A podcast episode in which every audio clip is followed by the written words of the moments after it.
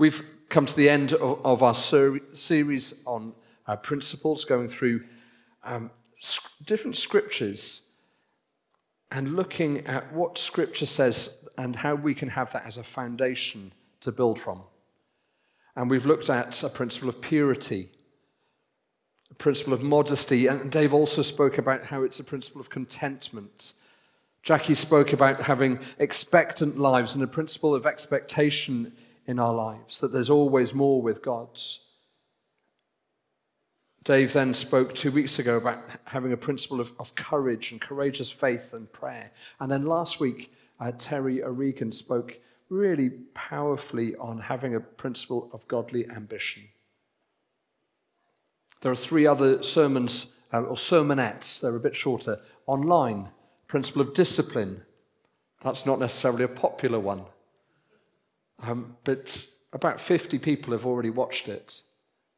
And actually, having a principle of discipline is really important as we f- follow Jesus. The principle of consistency, also known as faithfulness, and a principle of joy. I encourage you to go and have a look at those. And to finish our series, we're looking at, at a principle of generosity. I just want to name it. As soon as someone says, oh, today's sermon's on generosity, people are thinking, right, I'm going to make sure my hands are covering my pockets. I don't feel um, good about this. He's going to talk about money and things like that. In the first service, I didn't say at any point, could you reconsider your giving to the church? And apart from when I just said it then, I'm not going to say it in this sermon either. Because generosity is so much bigger than giving to this church. It isn't a plea sermon for funds to come in. It's a plea and an encouragement to have a certain kind of heart. That wherever we go, whatever church we're part of, however um, far we go from here or whether we stay here, that God grows in us a, a principle of generosity that our hearts are like His. And during this sermon, I hope that we adopt a heart of generosity. Or let me actually honor you and honor us more. Adopt even more a heart of generosity. Because I believe our church family is really generous. Really, really generous. With time and service and finance and, and giving in, in lots and lots of different ways in the food bank. Um, we have a fellowship fund where there's um, people have given generously over time, and now we're able to bless people so that uh, their needs are being met. This church is already generous, but I believe God wants us to grow in generosity, but also as He prepares us for what He's doing in the next season. And also, as we parent our children, and young people, but also young Christians, as we help raise them and grow them, we help them adopt a principle of generosity where we are free in giving or sharing. We're open handed with the things that we have. Beef casserole. Mm. What do you think this image is showing? Beef casserole, says Annie. Someone is spooning up some leftovers. Oh, I'm, I'm, friendship, giving a meal. One of the things, uh, and I love Nikki completely and utterly, but one of the things that I love about her is she will often, if we've cooked too much, she will often fill a box or a plate and take it downstairs for our neighbors. She's the one that thinks of that first, not me. We're giving the things that are left over. It's, it's kind, isn't it? But is giving leftovers gener- generous? Yes. Is it fully generous? I've got some spare. Yeah, I don't need it. I'll give it away. Is there more to generosity than just giving away what we don't need? Yes. So, so far, it's been quite a positive message. People have said yes, Giving leftovers is generous. Great. And there's more to generosity than just giving leftovers. So let's have a think about this image. Two small copper coins. Anyone know the Bible story um, from Mark chapter 12 that has two small copper coins given? Just shout it out if a widow's mite. So the widow gives all that she has um, and, and gives that, offers it back to God. And Jesus observes people with great wealth giving some of what they have, but observes the, the widow giving all that she had. This wasn't leftover for her, this was all that she had. And it shows a deeper understanding of generosity. Yes, gener- generosity is giving leftovers, but it's also giving everything that we have. It's being open handed, and that is a risky thing. We're going to look at a Bible passage um, and we're going to ask four questions from it. Uh, if you have your phone, you can, you can join in with, um, with answering these questions in a moment. I will put this slide back up so you can take the Padlet uh, QR code down and you can answer some of the questions that we're, we're going to ask. But let's just have a look at this gift on the screen. It um, has a little ribbon, and the ribbon is in the shape of a cross. Good.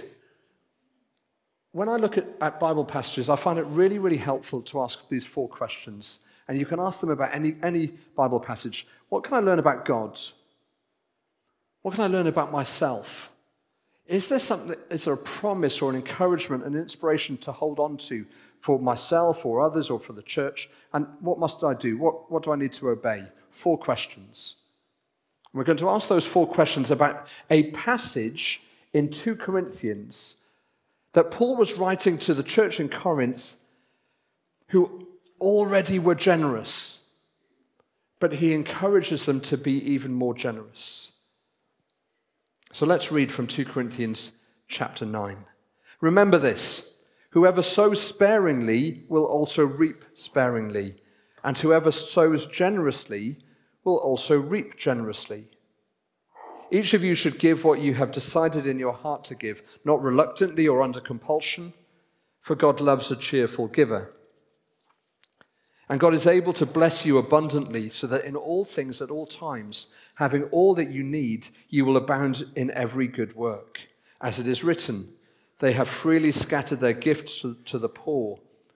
Their righteousness endures forever. That's from Psalm 112.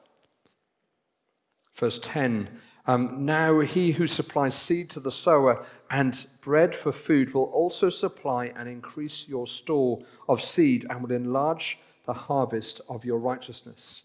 You will be enriched in every way so that you can be generous on every occasion, and through us, your generosity will result in thanksgiving to God.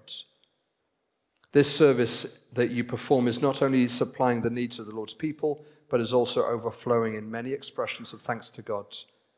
Because of the service by which you have proved yourselves, others will praise God for the obedience that accompanies your confession of the gospel of Christ and for your generosity in sharing with them and with everyone else. And in their prayers for in their prayers for you, their hearts will go out to you because of the surpassing grace God has given you. Thanks be to God for his indescribable gift. What can we learn about God? What can we learn about ourselves? Is there something to encourage or inspire us? And what must we do? If you want to um, take down that QR code, uh, just point your camera at the screen. It means that you can engage with the Bible passage and make comments um, whilst the sermon is going on. And I'm going to just share some thoughts that um, came up as I looked at the Bible passage and prayed based on these, um, these questions. And as people put in their answers, I'll share a few of them so that together we're engaging with Scripture. So, what do we learn about God? Well, there's that verse. The first thing that we can learn about God is that He loves a cheerful giver. It's at the end of verse 7. Uh, just checking that everyone has used the cameras if they want to use them. So I can go back to the passage. Great. Is that okay? Fee, Fee did you want the QR code? No, okay. Um, first, at the end of verse 7, it says that God loves a cheerful giver. Now, confession time. Has anyone ever smiled as the offering bag goes round? Has anyone else noticed someone else smiling as the bag is going around? Some people have. I'm, I'm stood there, and, and, a lot of the time, that's, that's the view that, that I have of people passing the bag along. So I don't get to see if people are smiling and being cheerful. Or go, yes, I get to put some, something in. Or they go past the, the, um, the card machine and kind of, I, I don't necessarily see the smiles. So, what does this verse mean that God loves a cheerful giver? Well, God loves us anyway, but what does it mean that He loves a cheerful giver? And this isn't talking about the cheer or the happiness or the joy that we get when we give, which is really cool. When you give something to someone, it gives you that feeling. We'll talk about that in a moment. But what about God loving a cheerful giver? Well, the way that we've been made by God is that when we give, when we actually intentionally give, certain hormones are released, chemicals in our brains, like serotonin and dopamine and oxytocin, that help us feel good. There is actually something that um, re- researchers call the helper's high. They get a buzz out of serving or giving, and it's actually the way that God has made us that when we do something for someone else, when we give something away, we get a release of these chemicals. God loves a cheerful giver, and He's made us in such a way that when we give, it gives us cheer.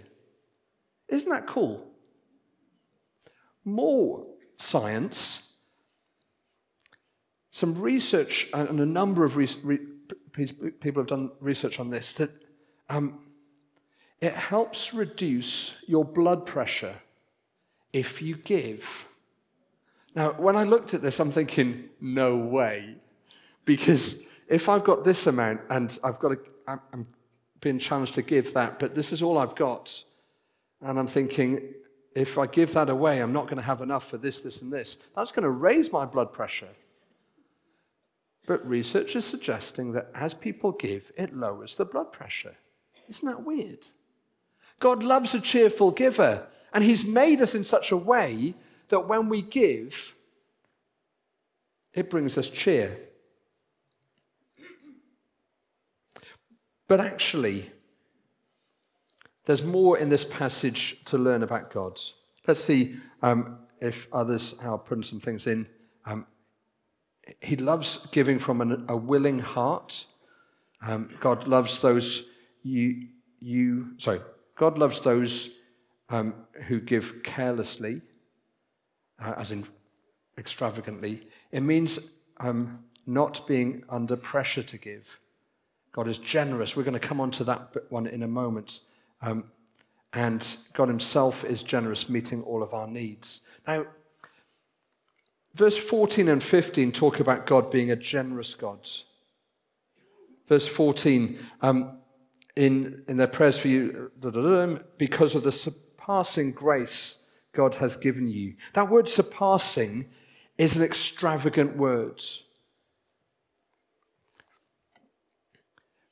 This plate has a mountain of bread on. It's not a very big mountain, so I'm using maybe language that describes something in a more elaborate way, but it's more bread than we need for this block of people. It's symbolic of God's giving more than we need. How much grace do you need?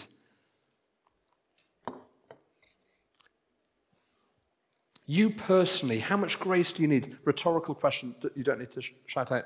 Um, God gives us more than we need. And whenever um, God's grace is described, especially by Paul, who, who's an apostle full of grace, and he talks about grace more than any other writer in the New Testament, all the other writers uh, mention grace 55 times.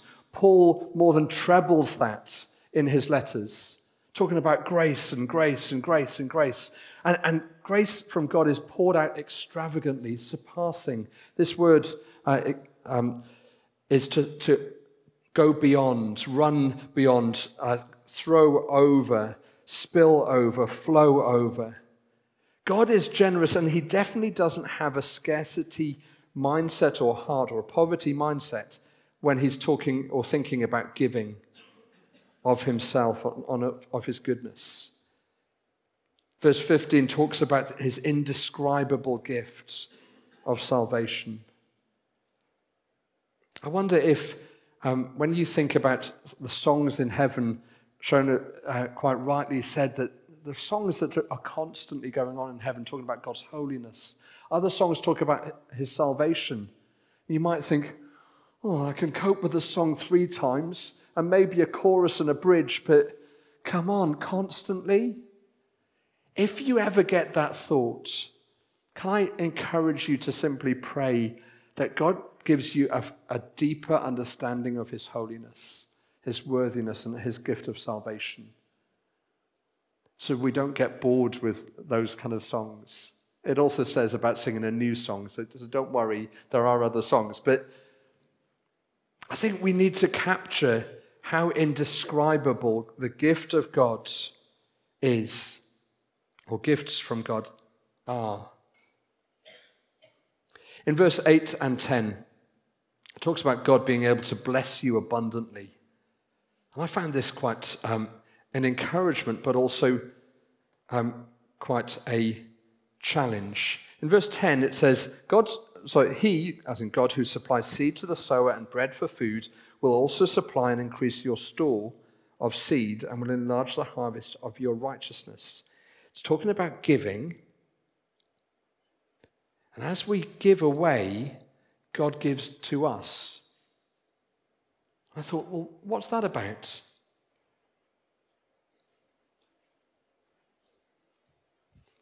In Proverbs 3, verse 9 and 10, it says, Honor the Lord with your wealth and the firstfruits of all your crops.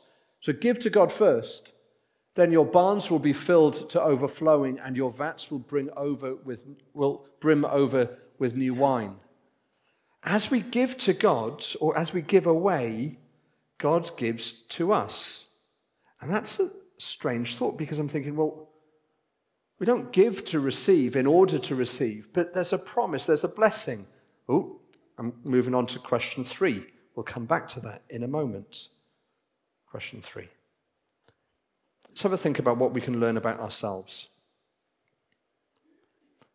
Did you have that feeling when, when I said it's about generosity that you're thinking, oh, no, none of you are going, yeah. Generosity and giving are challenging topics for us, especially in today's financial, um, in today's climate of financial pressure. And I want us to approach this knowing that this is hard and could be really, really difficult for some people, especially. But it says here that we are to choose how much to, to give. God isn't telling us exactly how much, He isn't bullying us, He isn't forcing us. But in verse 7, it says that each of us should give what we've decided in our, in our hearts to give, not reluctantly or under compulsion. There needs to be intentionality in this. That whatever we have, whether it's lots or, or not, that we will give to God or give away something. And we can test God in whether He will give back and provide for us. I'll come on to that concept in a moment. God wants us to be cheerful in our giving. That's why He's made us in a certain way. And He wants us to give not um, so that we have less, but it's, it's part of becoming more and more like Him. Let's see what others have said. Our giving reveals how our heart, so where our heart is. Financial generosity is sometimes the easy way to justify your own thought of what it is, but it's much harder to give your time generously. Yet giving your time and support of others in person is what most people really need. However small it is, um, it is better than none. We can be assured that the needs of those who lack something will be met. We will see the result by the thanks and praise that they give. There are some encouragements here from this passage. That as we give, we will be enriched in every way so that we can carry on being generous. I wonder if you've met someone who is incredibly generous and they just keep on being given more that whatever they give, whatever they, sorry, whatever they receive, they give away. And I think there's a principle here that, that we see in other passages of the Bible that God gives to people who are generous so that as they receive, because He knows that they're generous, they will give away. It's like a hot potato. As soon as someone passes you a hot potato, what do you do with it? You pass it on. We don't hold on to things so tightly. And there's a promise here, there's a blessing that God is able, verse 8, God is able to bless you abundantly so that in all things, all things at all times, having all that you, all you need, you'll abound in every good work. We shouldn't feel a sense of lack as we give. Because God, according to his words, will provide. In Malachi, the only time it says about testing God's, to bring the full tithe into the storehouse, that there may be food in my house, and that, thereby uh, put me to the test, says the Lord of hosts, if I will not uh, open the windows of heaven for you and pour down for you a blessing until there is no more need. As we go through Scripture, every time it talks about being generous, pretty close by, almost all of the time, there's a promise that God will give more. Give freely and become more wealthy. Proverbs chapter 11, verse 24 and 25. Be stingy and lose everything. The generous will prosper. Those who refresh others will themselves be refreshed. There is a principle in Scripture that we're to be generous people. So, what must we do? Some people have written, give with a joyful heart and practice. I think it grows, doesn't it? As you give with a joyful heart, it grows and grows.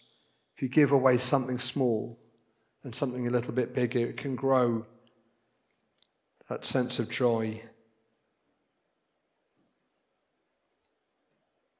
Someone shares some great things, um, a decent message from Proverbs 4, verse 23, um, about guarding our hearts or keeping our hearts. And um, it is the heart thing that um, generosity comes. Give with the right motive, be obedient. Generosity isn't an opting, opt in thing, it's a heart response and a gift to give. We need to give everything to God and see what He takes. That's an interesting thought, isn't it? Lay it out all on the table. God's, it's yours. Take and use whatever you want. Just want to honor those who are hosting Ukrainians at the moment. You have offered your home and everything in it for the blessing of someone else. Thank you for your example of generosity. It's not just try harder to give more, but uh, to fellowship with God and let Him change your heart. Recognize that everything is a gift from God and it's all His anyway. We're a conduit for Him to allow His blessing to flow. These are wonderful thoughts. Do keep adding uh, these thoughts over the next few days so that people can see what uh, God is saying to you. We've got decisions to make. We've talked about pre deciding each week to pre decide to choose holiness and purity before we get into a situation, to choose modesty and contentment so that um, we've made a decision so that when we're in a context, we've already got the decision made. To, to actually decide today, or a few Sundays ago it was, to choose expectation, to live a life with expectation, and, and so on and so on. What pre-decision are you going to make today in terms of generosity?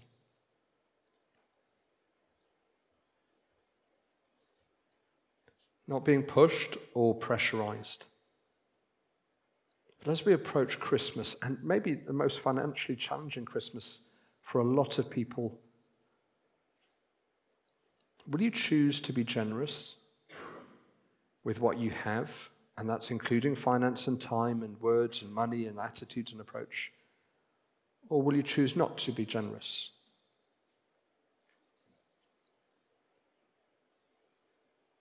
What decision are you making?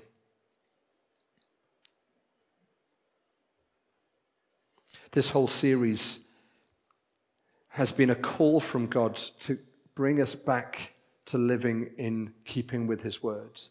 And we'll keep on bringing us back. God will keep on bringing us back to his words as he prepares us for a new season. I don't want us to forget the things he's already said. That God is calling us to be a pure family, holy and pleasing to God.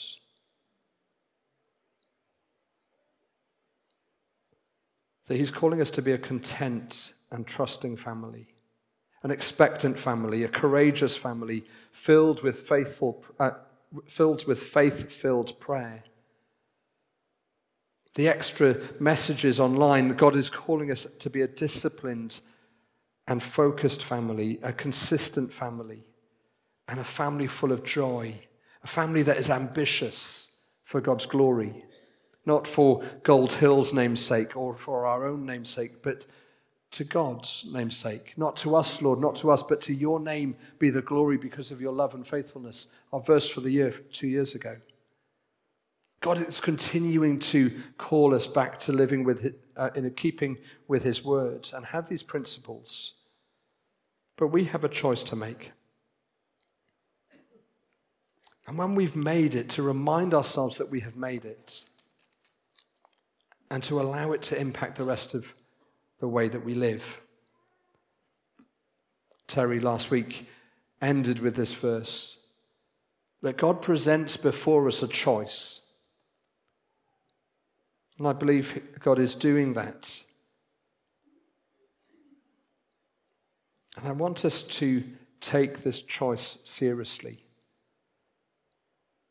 So before we have a time of communion, and there are different stations around the room where we have bread and um, actual, actual bread and actual cups, um, where we can engage uh, with God's without the kind of um, of the disposable ones. I want us to take seriously this choice. So, can I encourage you to pray? God, by your Holy Spirit, lead us to make decisions for you, to choose life, to choose your way.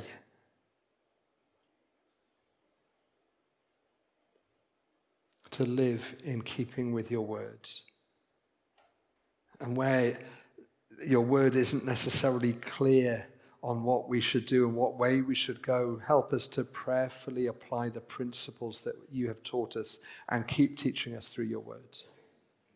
And as a church family, continue to prepare us, God, for what you want to do in us and through us. And as a church family, help us to raise our children and young people and young Christians in these, these principles of life. We are your people. You are our gods. And we ask you to lead us and for us to faithfully follow. Amen.